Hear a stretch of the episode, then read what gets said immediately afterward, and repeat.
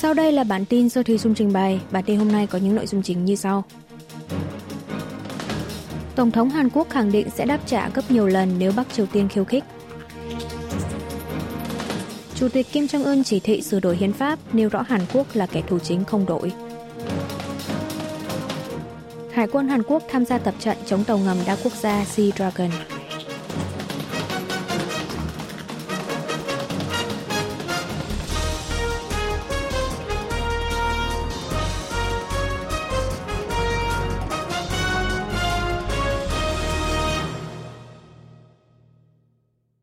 Tổng thống Hàn Quốc khẳng định sẽ đáp trả gấp nhiều lần nếu Bắc Triều Tiên khiêu khích.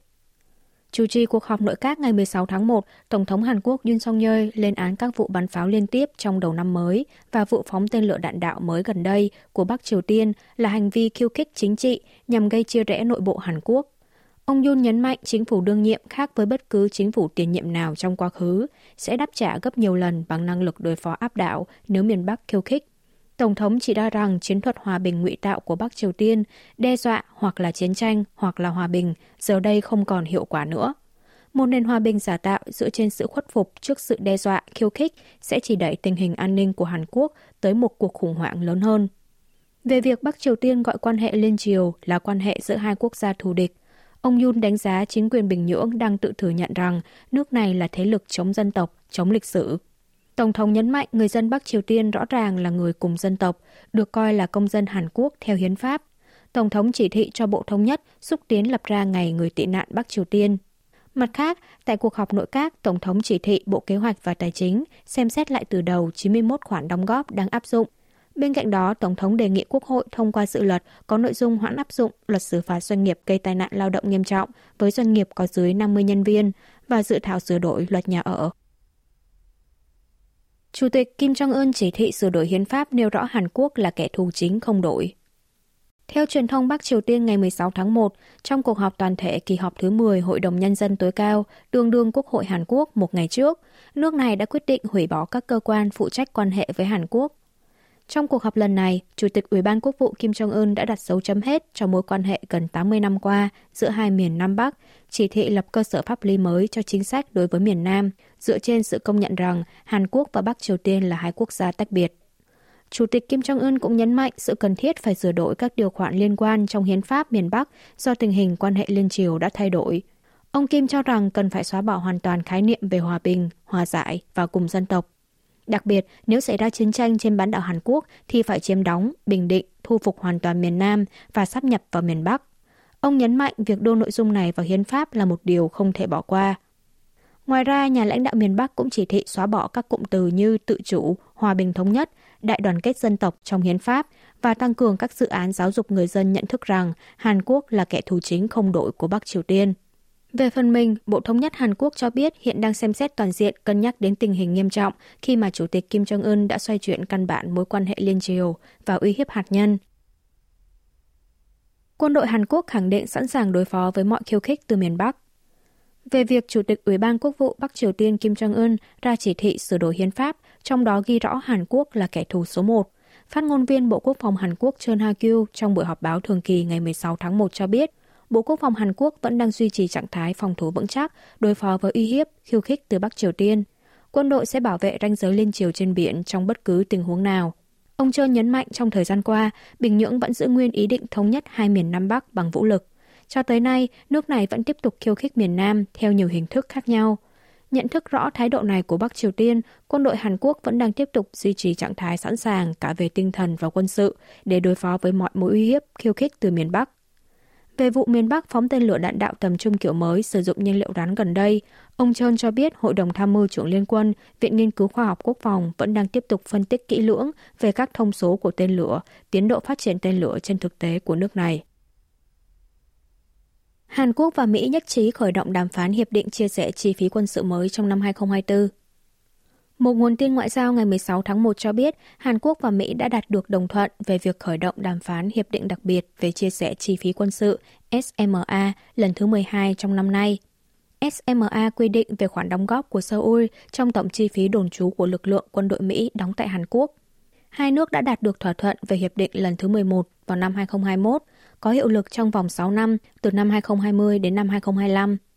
Việc Seoul và Washington khởi động đàm phán hiệp định tiếp theo ở thời điểm còn gần 2 năm nữa mới hết hiệu lực của hiệp định thứ 11 là một điều khá hiếm thấy. Được phân tích là tính tới khả năng ông Donald Trump tái đắc cử trong cuộc bầu cử Tổng thống Mỹ vào tháng 11 tới. Tuy nhiên, vẫn chưa rõ liệu hai bên có đạt được thỏa thuận về SMA thứ 12 trong năm nay hay không.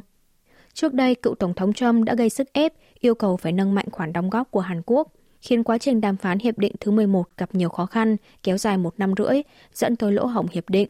Rốt cuộc, phải sau khi chính phủ Tổng thống Joe Biden ra mắt, hai nước mới đạt được thỏa thuận. Hải quân Hàn Quốc tham gia tập trận chống tàu ngầm đa quốc gia Sea Dragon.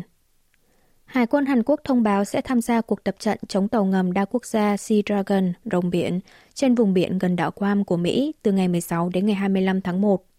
Sea Dragon là cuộc tập trận chung đa quốc gia thường niên, quy tụ sự tham gia của các nước vận hành máy bay tuần tra trên biển, nhằm nâng cao năng lực tác chiến chống tàu ngầm từ trên không, được tiến hành từ năm 2014.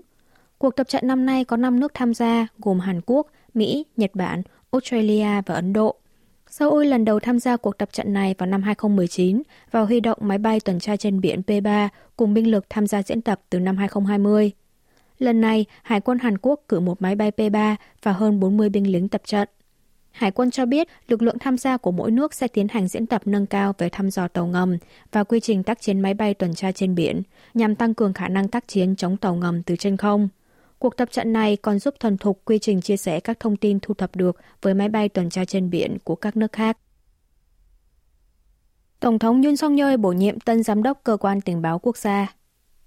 Tổng thống Hàn Quốc Yoon song yeol ngày 16 tháng 1 đã bổ nhiệm tân giám đốc cơ quan tình báo quốc gia NIS Cho Tae-yong.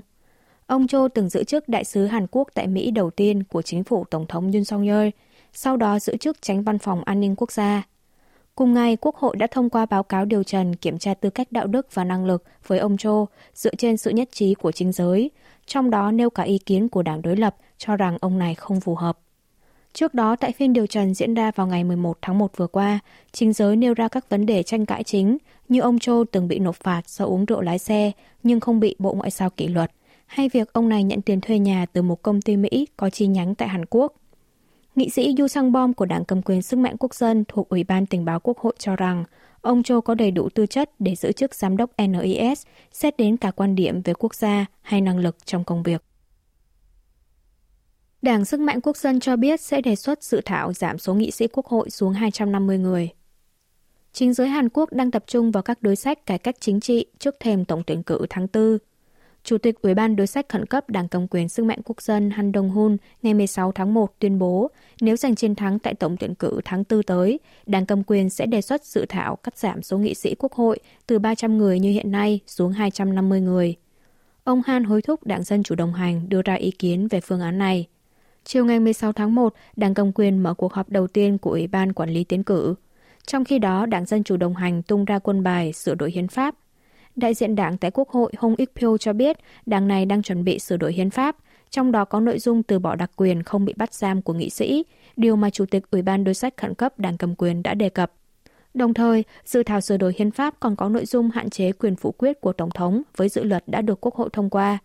Ông Hong cho biết sẽ hợp tác tích cực với đảng cầm quyền sau khi chuẩn bị xong các dự thảo này. Chính phủ Hàn Quốc đảm bảo kiểm soát giá các mặt hàng tiêu thụ mạnh dịp Tết Giáp Thìn thấp hơn năm ngoái. Chính phủ Hàn Quốc ngày 16 tháng 1 đã công bố đối sách ổn định giá các mặt hàng tiêu thụ mạnh trong dịp Tết được bày trên mâm cúng tổ tiên trong ngày đầu năm mới âm lịch. Chính phủ khẳng định sẽ kiểm soát giá cả bình quân 16 mặt hàng nhu cầu tiêu thụ cao như hoa quả, thịt, cá, sao cho thấp hơn so với cùng kỳ năm ngoái. Theo đó, chính phủ sẽ tăng nguồn cung hàng hóa ra thị trường lên 257.000 tấn, quy mô cao kỷ lục chi 84 tỷ won, 63,2 triệu đô la Mỹ ngân sách, cao gấp đôi so với Tết Nguyên đán năm ngoái, để ưu đãi giảm giá các mặt hàng nông sản, chăn nuôi, thủy sản. Tỷ lệ hỗ trợ giảm giá các mặt hàng tiêu thụ mạnh cũng sẽ được nâng từ 20% như trước đó lên thành 30%, bắt đầu áp dụng từ ngày 18 tháng 1 cho tới hết ngày 8 tháng 2. Với các mặt hàng nông sản chăn nuôi, chính phủ sẽ áp dụng mức hỗ trợ giảm giá là 20.000 won, 15 đô la Mỹ tại các siêu thị lớn, 30.000 won, 22 đô la Mỹ tại các chợ đầu mối truyền thống, tính theo đơn vị là một tuần. Nếu hết một tuần lại được giảm giá tiếp, mặt hàng thủy sản được áp dụng giảm giá 20.000 won tại cả các siêu thị lớn và chợ đầu mối truyền thống. Hạn mức mua hàng trong phiếu mua hàng Onuri sử dụng tại các chợ đầu mối truyền thống sẽ được nâng lên thành 500.000 won, 376 đô la Mỹ trên một tháng. Chính phủ cũng sẽ rót 39.000 tỷ won, 29,34 tỷ đô la Mỹ vốn vay ưu đãi cho các tiểu thương trong dịp Tết, miễn giảm tiền điện, giảm gánh nặng trả lãi, ưu đãi lãi suất thấp. Với tầng lớp thu nhập thấp, chính phủ quyết định gia hạn một năm biện pháp giảm giá điện. Quý vị và các bạn vừa nghe xong bản tin của Đài Phát thanh Quốc tế Hàn Quốc KBS World Radio. Sau đây là chuyên mục tiếng Hàn qua phim ảnh do Y Trong Ưn trình bày.